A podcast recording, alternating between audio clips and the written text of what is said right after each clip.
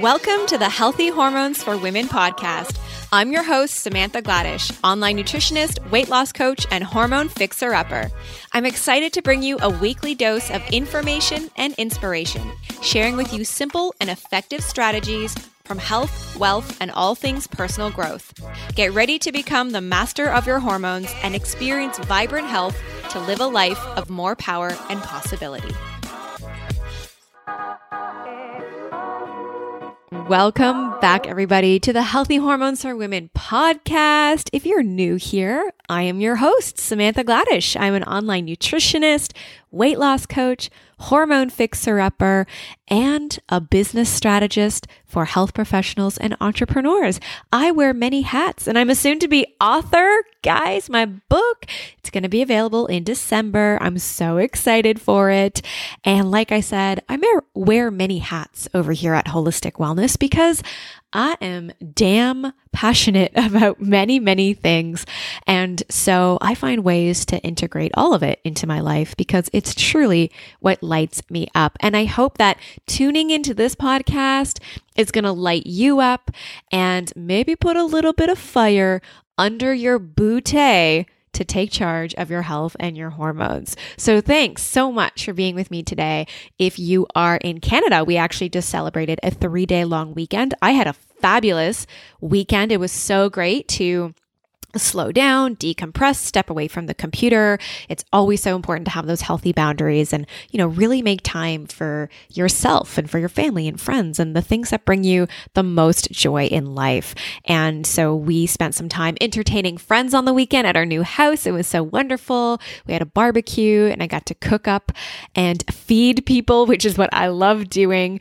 And I uh, just had a really great weekend. So I hope you guys did too. And if you spend time indulging, indulging, which can often happen on long weekends, it is all good. My recommendations for getting back on track is to simply hydrate. Make sure you're drinking three liters of water a day. That's so important. And you can add a little bit of sea salt in there and some fresh lemon or limes or even grapefruit. I even like adding cucumber and mint, fresh mint to my water. And it's just really hydrating and refreshing. So make sure you're getting in that water and incorporating some movement so that you can sweat because sweat is such a great way to release toxins which is exactly what we're talking about today on our podcast. I'm so excited that we're talking about obesogens, which is a topic we haven't dove into yet. And obesogens, they're lurking all over the place.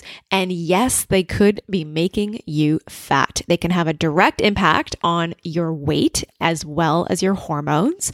And I've invited my friend, Josh Gitalis, to dive into this topic for us today we actually talk about a lot of things. So we dive into obesogens and toxins, how you can detox from these toxins and avoid them, and some amazing detox foods that you can incorporate to really help support your health and your body and your hormones.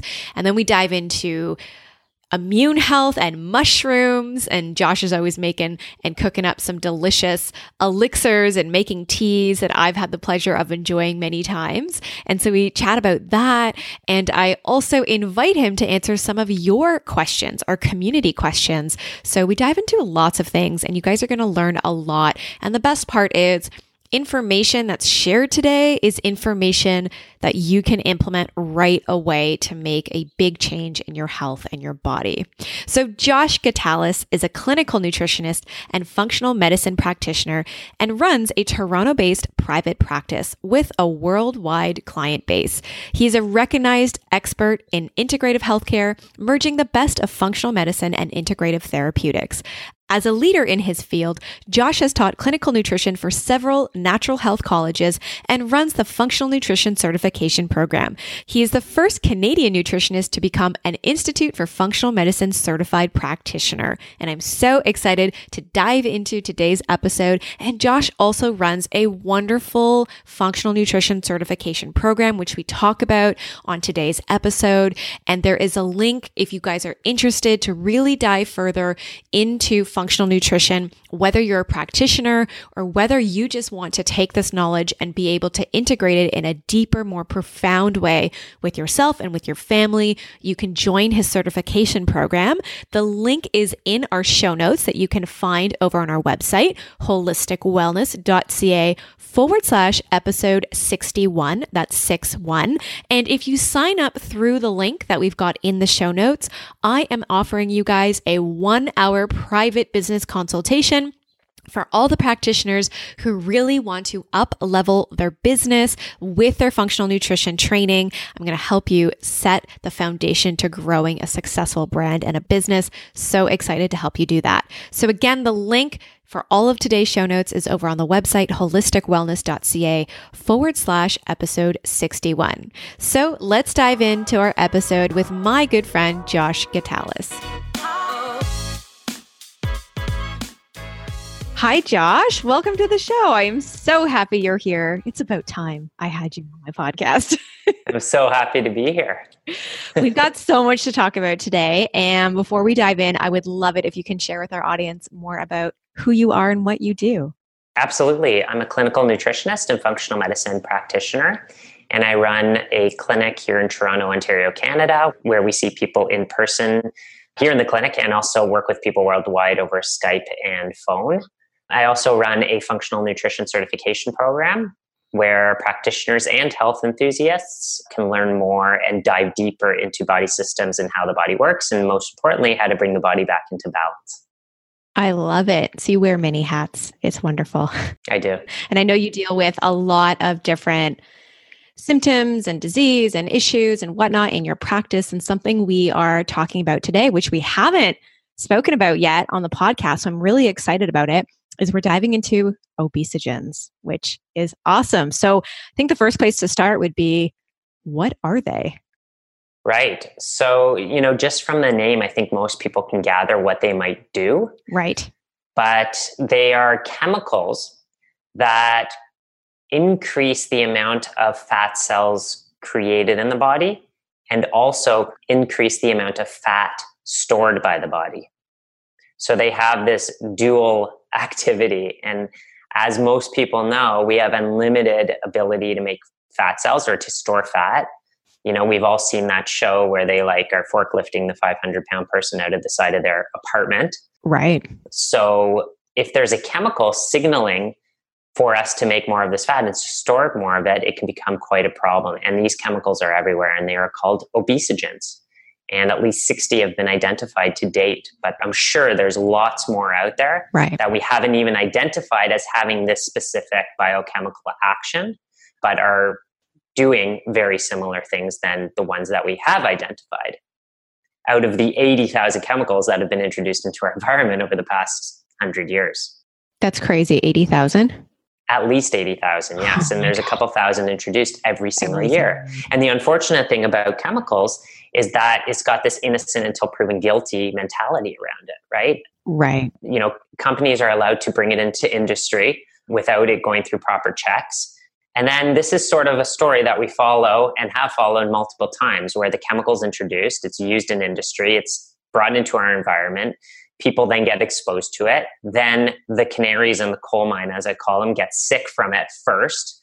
And then they discover that it was the chemical that caused that issue and then they go on and they sue and like figure it out and all that. And then eventually that chemical is pulled from industry or sometimes the company just gets a little slap on the wrist right. and is told to phase it out. So it's not even very strict regulations around that.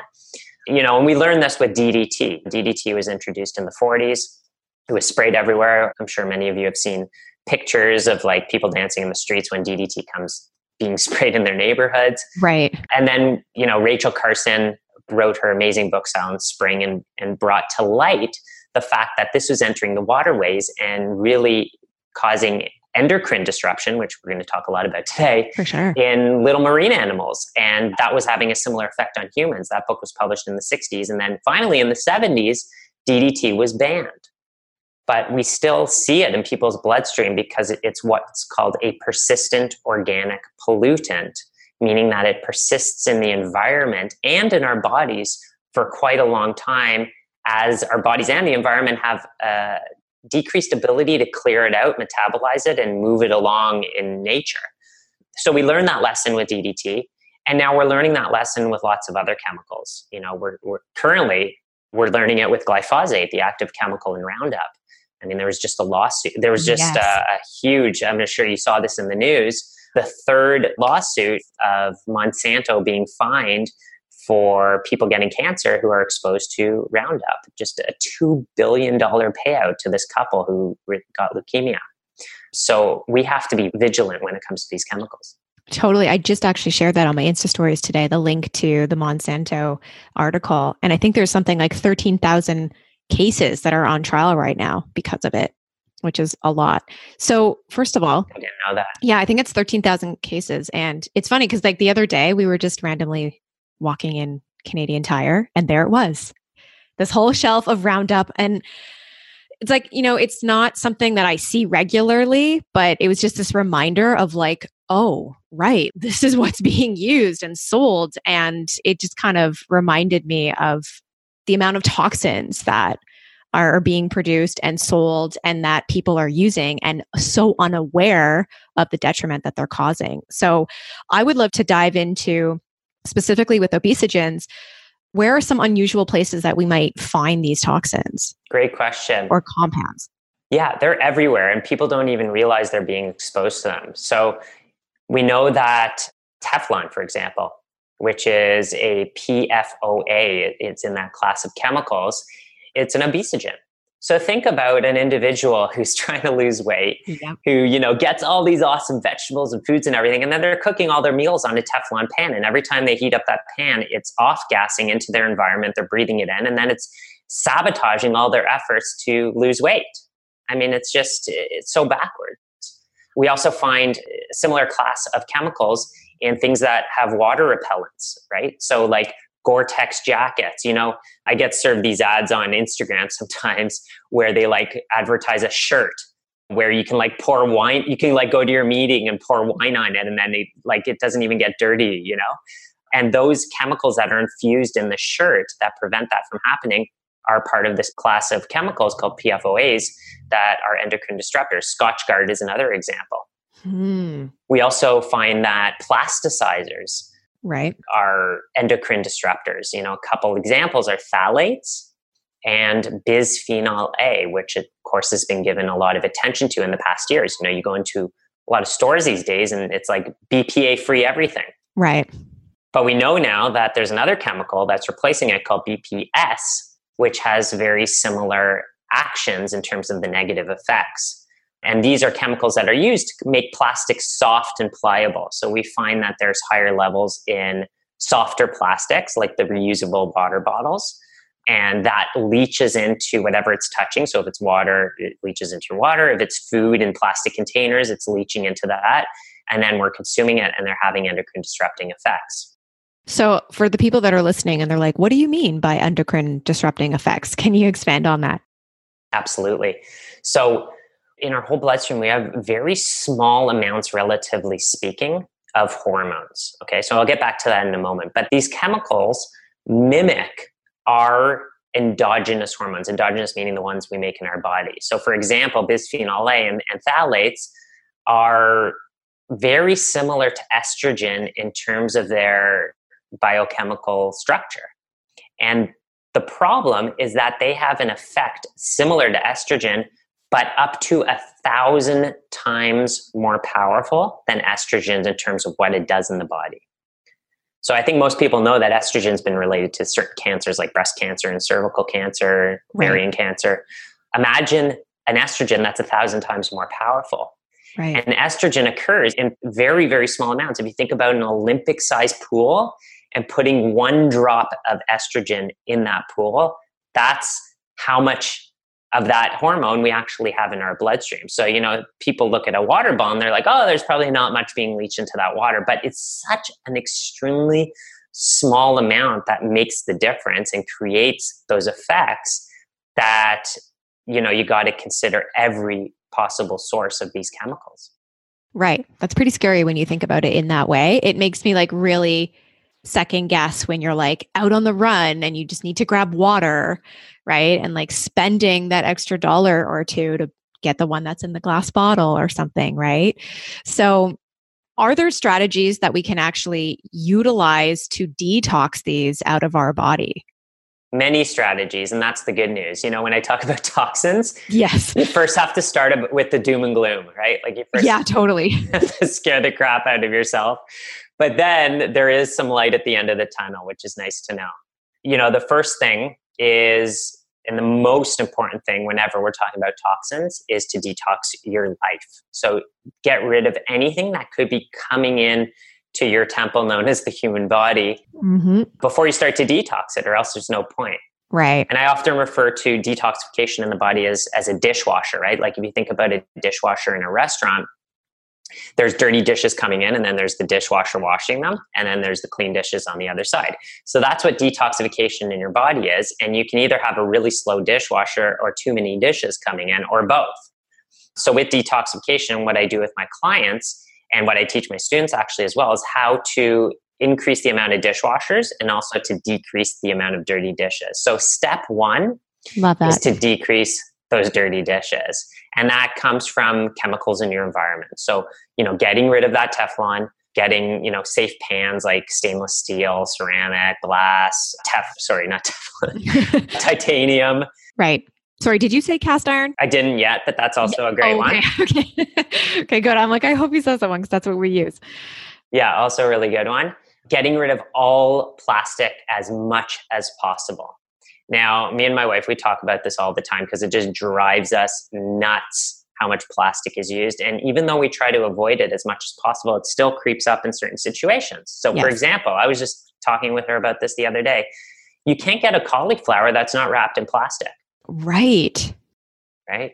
Yep. Broccoli, you can, which is nice. Yep. You know, we shop at a, at a wonderful grocery store that has mostly organic produce. Right. And there's certain things that are never available out of plastic. Like they always have these like Brussels sprouts or like these French beans, like always in plastic.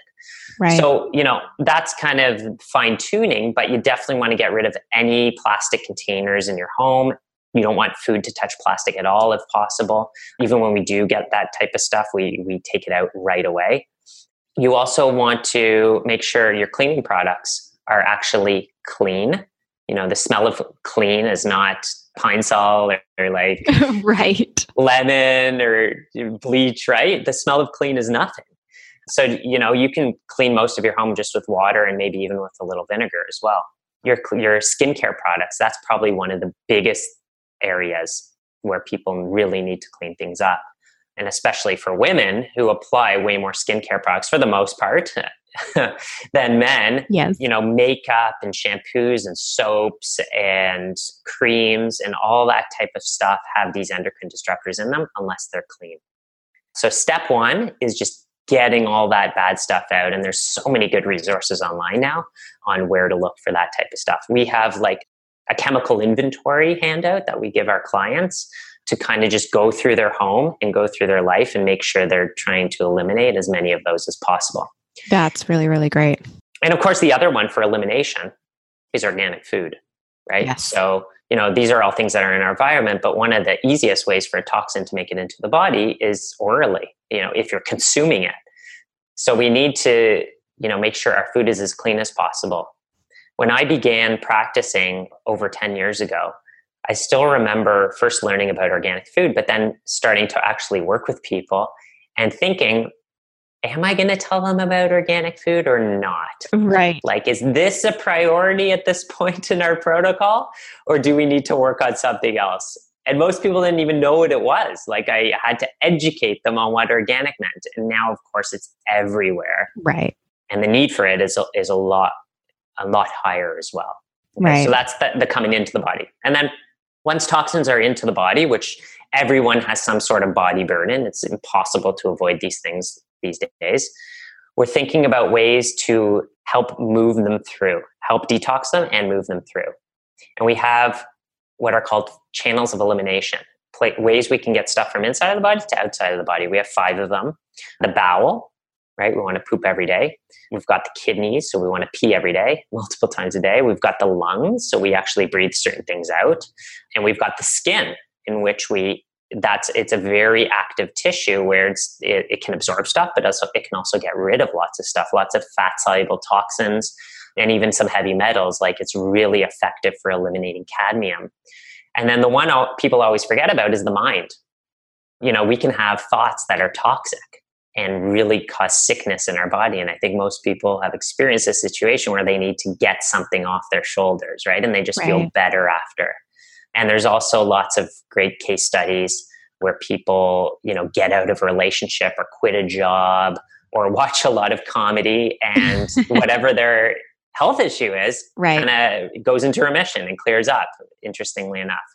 So we can optimize those five channels of elimination and we can also help our two internal cleansing systems, the liver and the, and the lymph, to do their job. Exercise and movement is really important for the lymph since it can't be pumped around the body. It's, the only way is through movement. It doesn't have a heart to do that. And with the liver, there's really great herbs and nutrients and supplements, but the most important thing is to eat a diet with tons of color. Amazing. That really fuels liver detoxification in a, in a remarkable way. So, what do you say to the person listening that's like, I don't like my vegetables. I don't want to eat broccoli. I don't want to eat these foods. You know, what do you say to that person? I'm sure you've dealt with this many times in your practice. Yeah. So, when someone says they don't like vegetables, that's just a sign they haven't eaten vegetables enough. And, you know, learn to cook them in a few different ways that are really delicious. So, what we do with people like that is we start to introduce them in really easy ways like if you're making a smoothie for example you can throw so many good things in there like a handful of spinach.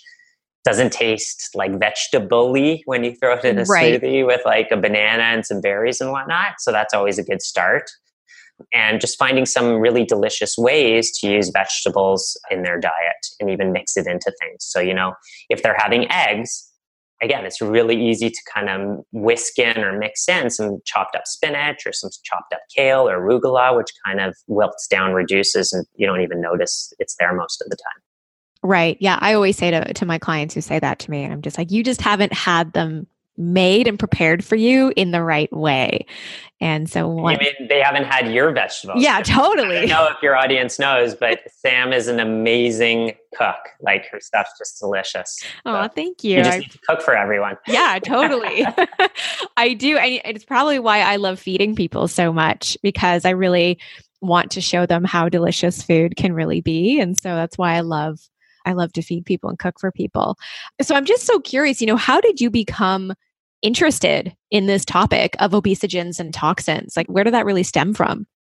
Well, I'm always looking for what's upstream of people's main concern. Like, what are the root causes? So, you know, when someone has a headache, it's not the headache that's the problem. It's what's causing the headache. Is it a food allergy? Is it dehydration? Is it attention? Is it or a tension headache? Is it a B2 or B6 deficiency? Is it a magnesium deficiency? I mean, those are all root causes of a headache when someone is overweight, the excess weight is not the problem. It's what came upstream of that. The excess weight is just a symptom of the problem. It's it's a way the body's saying, "Hey, you know, something's going on here that's not so right. You got to change things up." So I'm always looking for those the root causes and the, the missing pieces. And I've had clients come in that are eating all the right food. They're exercising their thyroid's been checked you know they've right. they've looked at all the possible root causes the big ones yep. that might be related to their excess weight to their obesity and again my job is to find what other factors might be missed and detoxification comes up again and again because we all have that body burden as a possible factor in this situation where they need to detox and as we start to detox them the weight also starts to come off Right. So I've seen that multiple times. So that's why I got so interested in this thing, this thing called obesogens. Right. And how many people are out there, you know, at the gym every day trying to get their diet going, you know, stressed out by all this stuff that isn't working for them when they're missing when you know when they're using toxic products on their body first thing in the morning and putting on 160 chemicals on their skin before they leave the house. Right. Or are cleaning their house with like Lysol and Comet and all that other crap that we put in our in our environment. Or are going to, you know, Starbucks and getting their coffee in a mug that has a plastic lid where the steam precipitates off of it and then BPA falls into their drink and causes endocrine disruption. You know, so it becomes this uphill battle for these people where they're just missing this really, really important piece that that can make a world of difference. Absolutely. I know for me, one of the areas that I never really thought about was with my cutting boards. So we use a lot of wood cutting boards, but we also had plastic cutting boards. And then it just kind of occurred to me one day, like, oh my God, mm-hmm. I'm cutting on this BPA, you know, this BPA plastic. Yeah, and that's the thing, you know, you do your best and then you start to learn more and more. Yes. Yeah. My wife and I created a course Healthy at Home and it goes through every room in the in the house. We've ran it a couple times showing people where all those toxins are. And the reason why we put this course together is because when we moved into our own home, Right. We discovered all this. We were already in the health field for years and we discovered all these things we had no idea were problems. Right. And we're still finding little things that that are problems that we had no idea. Like I know most people now know that receipt paper, and I'm sure yes. this will be news to some people, receipt paper has BPA on it. I know. When I found that out, I'm like, you know, how can I avoid this stuff? It's everywhere. Everywhere. Right. So, you know, it's about doing as much as you can and constantly learning and trying to find where these things are, are hiding. And at the same time, practicing detoxification practices to keep these things moving through and out of the body. For sure. So, is there an area in the home that you feel is like the most important place that somebody should start with in terms of detoxing and eliminating chemicals? Or just do it all?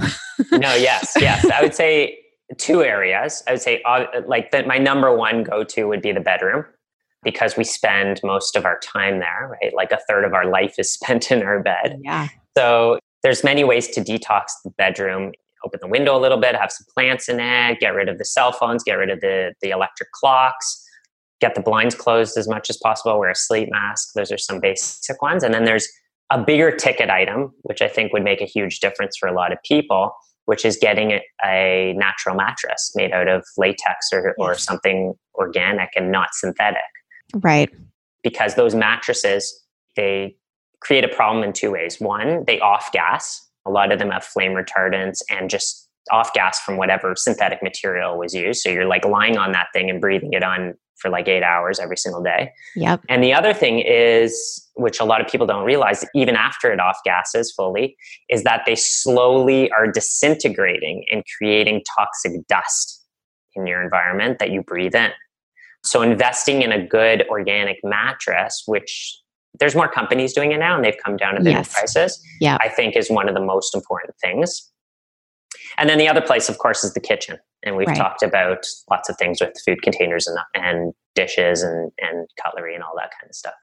Awesome. Yeah, we just bought an organic latex mattress and it will get delivered in a couple of weeks. I'm so excited for it. Nice. Yeah, it's going to be really, really great. So, what are your thoughts on infrared sauna for detoxing and sweating? I love it. It's one of the most well researched ways to detox. They've done, you know, intense detoxification protocols with firefighters from all over, but uh, also specifically from the World Trade Center that were there trying to get this stuff out through very intense protocols. Right. But you, you know, you might guess that firefighters are exposed to a lot of flame retardants as well. Yes. So this is a wonderful way to get them out. But for the layperson, infrared saunas are amazing for getting out all sorts of fat soluble compounds and even water soluble compounds. One of the best and only ways to get rid of cadmium really effectively is through your sweat. So, sweating is not as good for things like lead and mercury, but for other heavy metals like I believe nickel, cadmium, it's really, really effective to get that stuff out. And you do lose a little bit of mineral, so you want to remineralize, make sure you're drinking lots of water, maybe take a multi mineral vitamin or supplement or a green juice before or after is a right. good idea.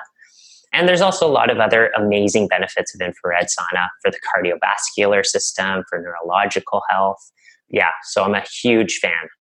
Yeah, I know you guys have one and we got one recently. We just have to put it together. So Oh, nice. yeah, we went yeah. and we like it's all in pieces right now. We kind of look at it like are we going to be able to figure out how to put this back together?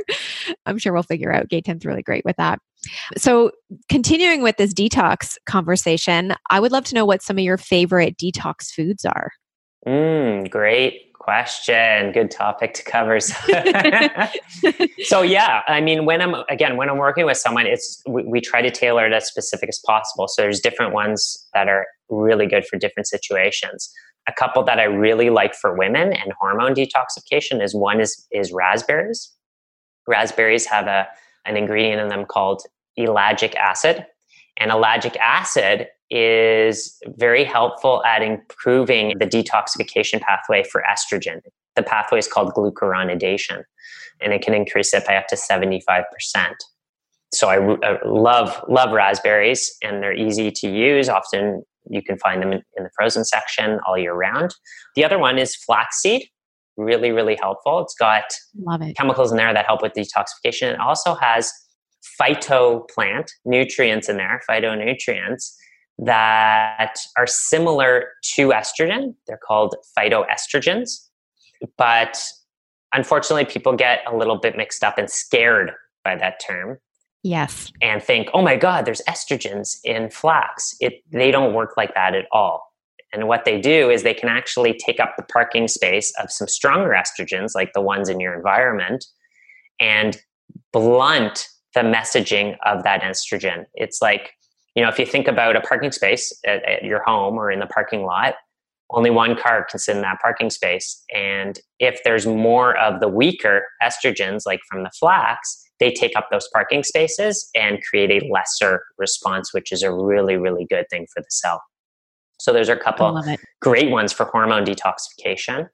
One of the most powerful ones for just all around detoxification is broccoli sprouts which gram for gram is 30 times more powerful in terms of some of the nutrients it has than just broccoli alone.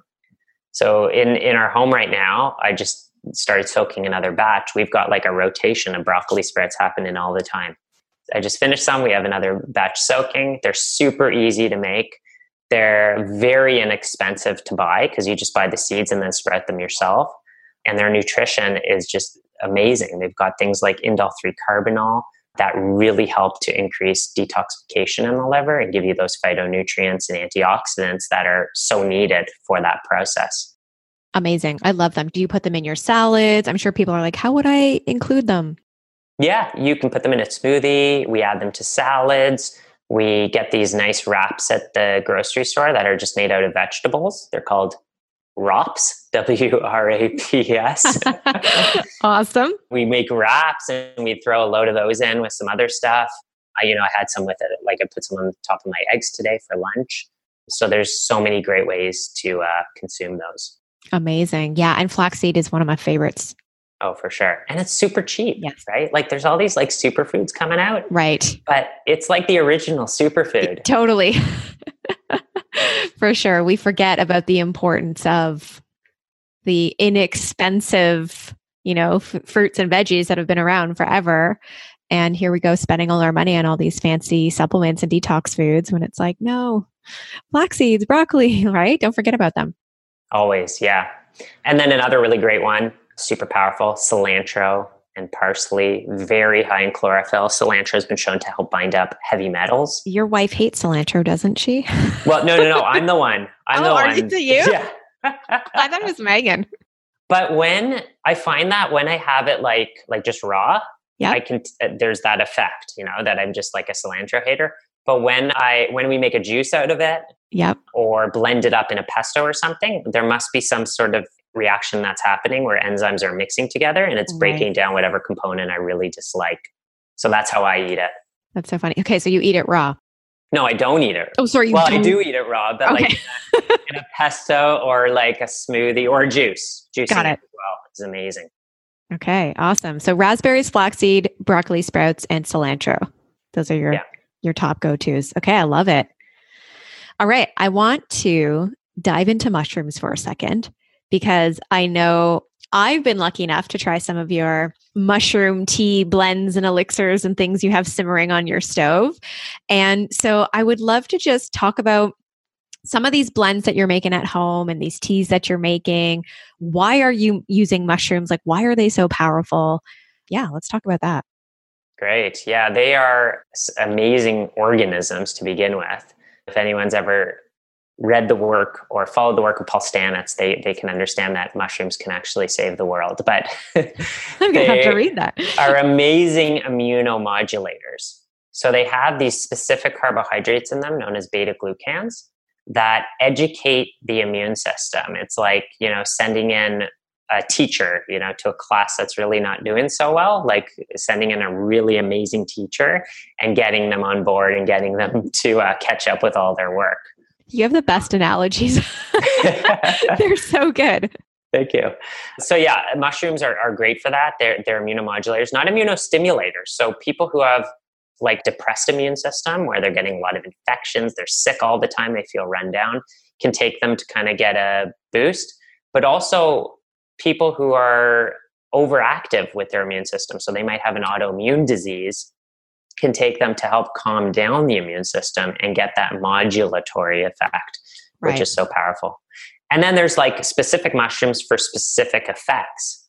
So, you know, something that I like that I take on a regular basis is called lion's mane, which is amazing for brain health because it stimulates neurogenesis. It stimulates the growth of neural connections, which I think we can all benefit from. Absolutely. What other mushrooms, you know, in terms of specific? We've got, you know, chaga and reishi are really amazing for the immune system. Reishi helps to calm us down a little bit.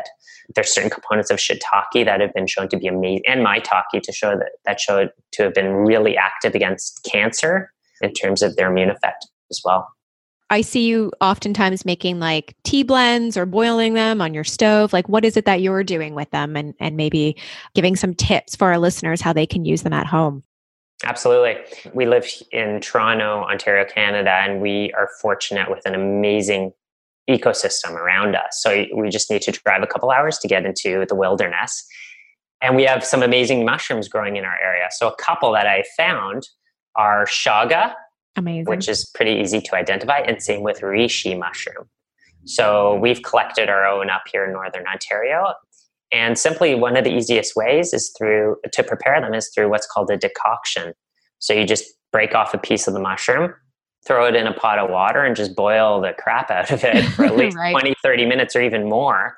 I did a, a co op at an herbal shop back when I was in school, and they made this amazing mushroom formula and they were boiling their mushrooms for overnight right Crazy. so that's that's like a serious really highly concentrated decoction so that's one way to do it there's other really accessible ways to consume mushrooms as well out there there's powders or extracts i really like where basically the company or whoever is making it has already boiled them and then they're dehydrating that liquid that's created from it. So it becomes right. this like soluble extract, which is really nice. And that's actually what I use. I know you mentioned in my elixir. Yes. An elixir blend. So I use a number of extracts in there. We have cordyceps is one of them in terms of in the mushroom category. Yeah. And cordyceps is great for energy. It's delicious. I've had your elixir many, many times. I love that. Mm, yeah. Okay, awesome. So I'm going to switch gears a little bit because I've got some questions that have come in from our community. And I get all kinds of questions every day, every week. And I just kind of keep a pile and a list of all of them to get to on the episodes. And so I thought, I'm going to ask Josh today what some of these questions and help him help me answer some of these questions. So, question number one what are your best strategies for supporting your immune system and avoiding the cold or flu? So, the first thing we, I mean, something we just talked about are mushrooms in terms of supplements. But the most important thing for the immune system, and I know everyone listening is going to be a little bit disappointed because it's, it's not that sexy, is sleep. I was waiting for it. is sleep. Yeah. I mean, these are what I call the fundamentals, right? it doesn't matter how many mushroom extracts you take, tinctures, teas, whatever. If you're not getting totally. enough sleep, your immune system's going to be in the pits. Yep. You know, they've done studies where, well, they take a group of people. One group gets sleep deprived, for less than six hours of sleep. The other group gets to sleep as long as they want, and then they give them vaccinations. And the group that doesn't get enough sleep, a lot of them don't make antibodies to the vaccination. So they check the titers later on, like in the weeks following, to see if they had an immune response to that vaccine. And they don't mm-hmm. for the most part. Whereas the people who slept really well have the immune response that's expected with that type of intervention. So that's just a good clinical indication of you know how the immune system might be depressed when we're sleeping. And I think most people understand that when they're sleep deprived, they're more prone to colds and infections and whatnot. So sleep is the number one thing. Love it. Then after that, diet, of course, is so important. Getting rid of sugar. Sugar is a huge drain on our immune system. We know that a couple teaspoons of, of sugar can depress the immune system for up to five hours. Crazy. So think about those people that are on what we call the SAD diet, the standard American diet, having their frosted flakes in the morning.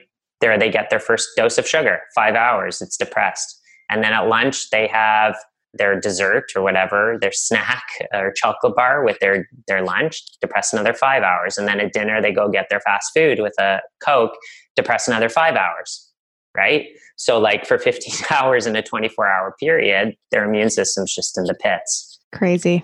And then people are wondering why cancer rates are skyrocketing and, and immune issues like that. So, yeah, diet would obviously be another great thing. And then after we've nailed the fundamentals diet, sleep, water, exercise, exercise is also really important. Then there's there are some really great supplements and sexier things that people like to buy.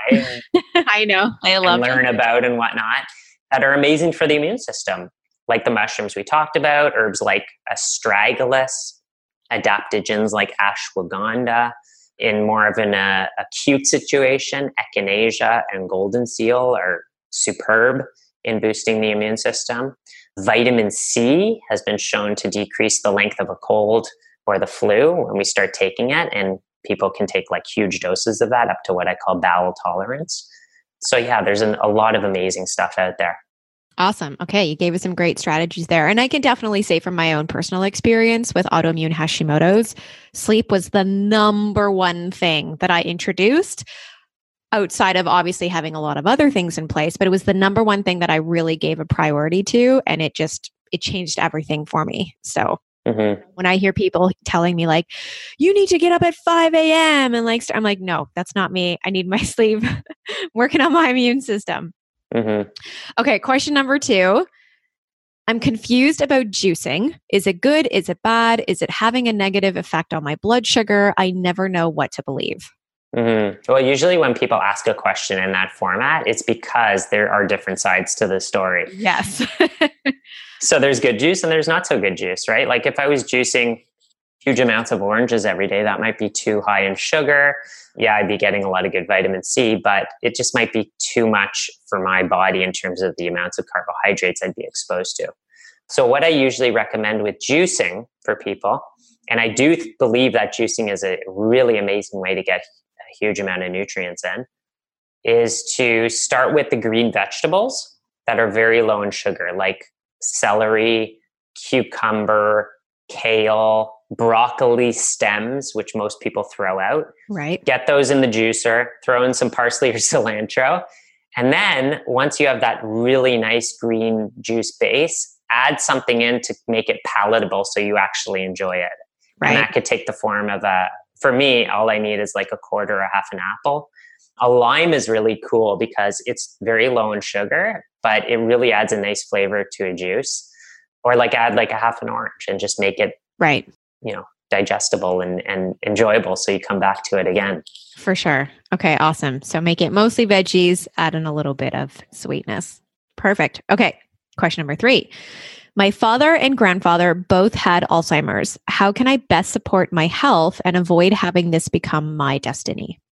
Right. And I love that you said avoid that becoming my destiny because it shows also that you can appreciate the fact that it isn't your destiny because that is in your genetic lineage. Right. There is something called the ApoE4 gene. And if you have a double ApoE4 gene, you have a much higher risk of getting Alzheimer's, up to 15 to 20 times. I actually personally have one gene for that, which increases my risk by about five times.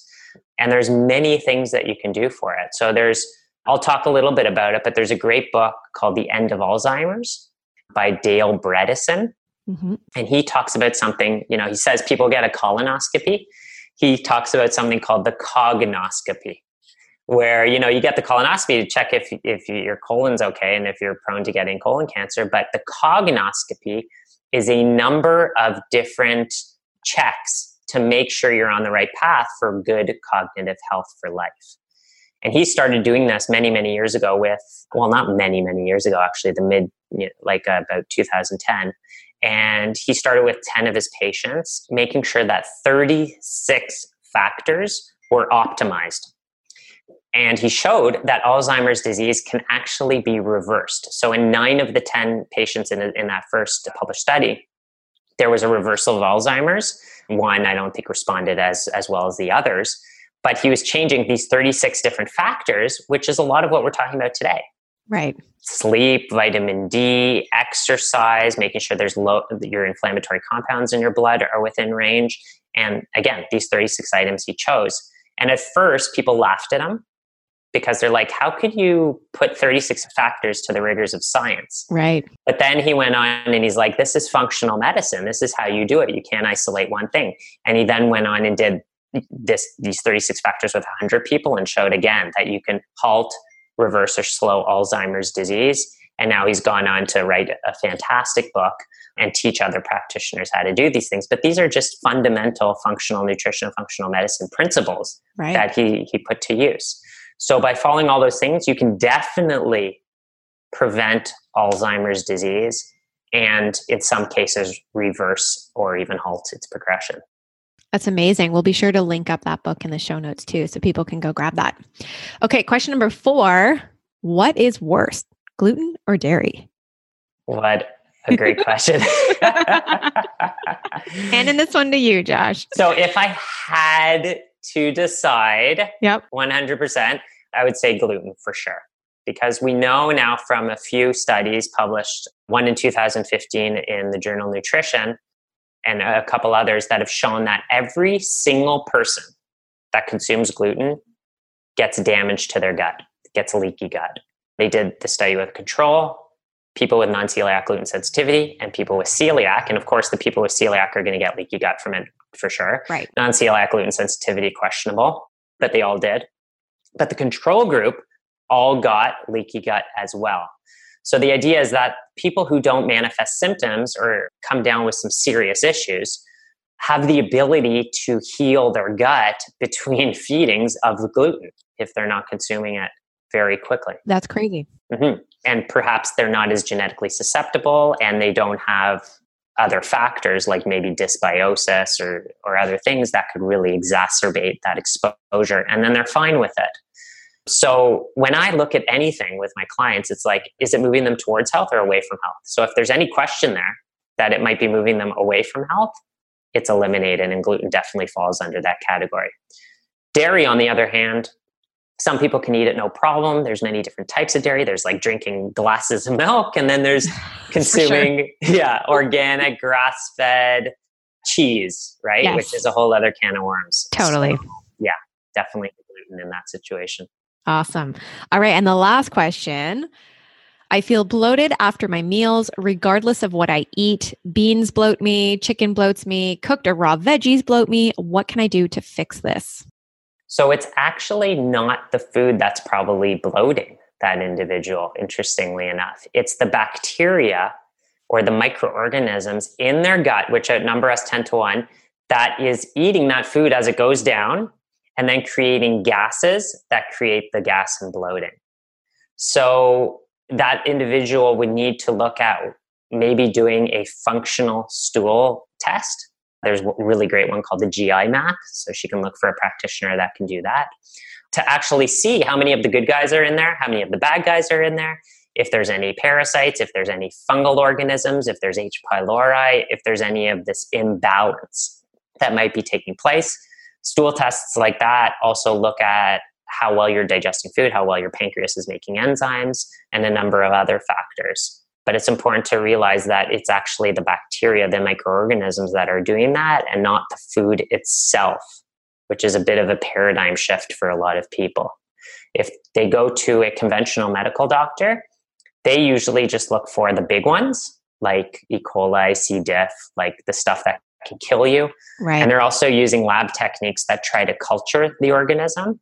which, you know, by the time it makes it out of the stool, a lot of these things are anaerobic and they die or yeah they die when they're exposed to oxygen and right. you can't really culture them. So a lot of the functional labs these days are using a certain type of testing which looks at the dna rather than the actual organism. Really cool. Yeah the gi map test is epic. We will link that up in our show notes. And my personal question for you is if you can share more about your personal food philosophy Mm-hmm. So I'm a, a Joshitarian, and I really, I love it. I'm gonna read. I'm gonna write a book on it, and I'll sell about one copy to myself. To yourself, or maybe other Joshes will buy it. Yeah, maybe exactly. There's probably quite a few if we're talking about the whole world, but. I'm a Joshitarian, meaning that I eat what's right for me in that moment at that time based on what my body needs. And that's exactly how I work with my clients is that I don't subscribe to any one specific dogma. I don't believe in labels when it comes to food because then people get bogged down by that label and it can prevent them from healing. I know, and I'm sure you know, you know people who are following certain dogmatic dietary principles and compromising their health because of that. Yep. So with me, it's, you know, I'm, I'm looking to see exactly what's necessary to get that person up what I call the slope of health towards health. And sometimes they have to do maybe what they don't fully believe in for the moment until they see the results. Totally. And so someone's diet could take on many different forms. Even for myself, I'm always experimenting. I'm always trying different things. If I'm working out really hard, I might need a little bit more protein if I'm doing more of a fasting phase or like, you know, eat a little bit less calories. Yep. If I'm in a hotter climate, I might eat a little bit more fruit. Like it really depends on what I'm into at that time and what I'm what I'm doing. But I'm always trying to fine tune a little bit and figure out what works best for me. Awesome. Yes, I love that. And I think it's important to note for the people listening, you know, they they hear you speak, they hear me speak, and they think that we have this perfect diet and we know exactly, you know, what to eat, what not to eat. And for people to recognize that this has been for me a 20 plus year journey as it has been for you, right? And it's always about tweaking and tuning in and just figuring out what works for you and recognizing that we're also bio individual. Right. And I think what helps a lot of people too who might be confused with all the different diets out there is that, you know, if you take all the books and all the diets out there and look for what's in common with them, with the good ones, they basically just all have no crap, right? Like no processed foods, right. none of the white devils, as I call them, the white sugar, the white salt, white fat, and and white grains. And they just have a ton of like good stuff like vegetables and whole foods, right? So if you're eating vegan right. or you're eating paleo, you're still eating and right. want to eat a ton of vegetables which is really where all the power lies. And when in doubt, just eat broccoli. Right. Yeah. yeah. Awesome. Good to know. Yeah. That's the take home. Eat broccoli. I love it. So before I let you go, I would love it if you can share a little bit about your functional nutrition certification program. Tell us what that's about. Right. So I've been running this for a number of years. I've been teaching courses out of it for, you know, almost 8 years now, but I have a functional nutrition certification program, which is a dive into many different topics. We talk about supplements and food for healing. We get into digestion and the physiology around that and what goes wrong and how to get that back into balance. We have a course on hormones and endocrinology, mental health and neurology. We have one on specifically pertain to our discussion today on detoxification and biotransformation. And then we actually have a few levels. So for people who might just, you know, be health enthusiasts and want to get more information, we have a level for them. And then for practitioners, we have more advanced levels that include some workshops on functional lab testing, blood testing, and case studies, and even some one on one time with me with the advanced level. Cool. I love that. And then you currently have some master classes going on right now. Tell us a bit about that. Yeah, so right now I have what's called the Functional Nutrition Master Class happening. It's four classes. We've already run one class, but a little tip to your listeners is that at some point they'll be able to catch up on that class. We'll be providing it for them in, in an email to uh, watch and listen to to catch awesome. up on. But um, we still have three more left. The next one is going to be on how to create lasting change. Very powerful for anyone who's working with people and even for yourself on learning how you can change. The third one is my top 10 therapeutic foods, some that I use often in my clinical practice, some of which we spoke about today. And then the last session will be all about your questions. So we're going to have an open, what I call whiteboard session where people can ask any questions they want and I'll answer that. And that's my functional nutrition masterclass, which people can sign up at joshgitalis.com slash masterclass, or they could just sign up for my newsletter, which is probably the better route. And they'll be notified with all the updates and everything regarding that. Great. Well, we will be sure to share the link for that in our show notes and everybody can go sign up. And that is free. So that's awesome. Yeah. It is. Amazing. Well, I always learn so much from you, Josh. I'm so grateful that you were here with us today, sharing your incredible insights and your knowledge and that incredible brain of yours. Thank you so much. I know Gayton and I, every time we're in like a nutrition discussion, I'm always like, I don't know, just just text Josh and ask him. so thank you so much for being with us today. Where can our audience connect with you and find you online? Oh, and well, thanks for having me. It was fun. They can find all of my information at joshgitalis.com. Everything's there. And also connect with me on Instagram, which is at Josh Gitalis, which I, I just love Instagram. So I know, it's so fun. awesome. All right. Well, thanks so much for being with us today. And I am sure we will have you back. And there's so much more to dive into. So thank you. You're welcome. What a great episode with Josh. I really hope you guys learned a lot. I would love to hear from you over on Instagram at Holistic Wellness Foodie. That's where you can find me. I want to know what you are going to implement. What did you learn from today's episode that maybe was a bit of an aha for you? I'd love to hear it. Find me over on Instagram at Holistic Wellness Foodie and also connect with Josh on Instagram at Josh Gitalis.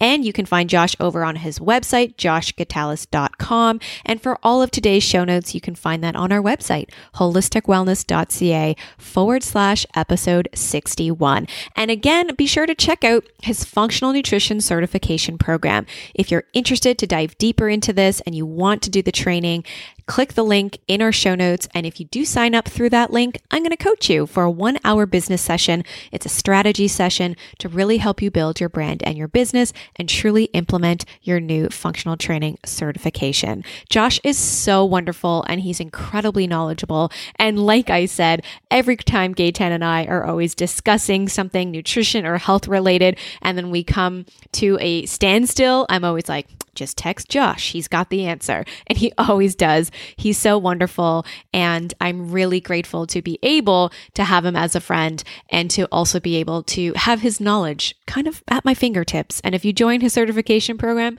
you're going to have him at your fingertips too. Thanks everybody for tuning in today. I really appreciate you being here. If you haven't left us a rating and review over on iTunes or whichever podcast platform you listen to us on, we would greatly appreciate that. It really helps our podcast to get seen, to get recognized. And it really helps us over here at Holistic Wellness know that we're making an impact, we're making a difference, and it's really helping you guys to live your best life. So we would love it if you can leave us a rating and a review. It means so, so much to us, and we can help more women and heal more women around the world. Thanks everybody for tuning in. I hope you have a wonderful and incredible week, and I'll connect with you guys next week.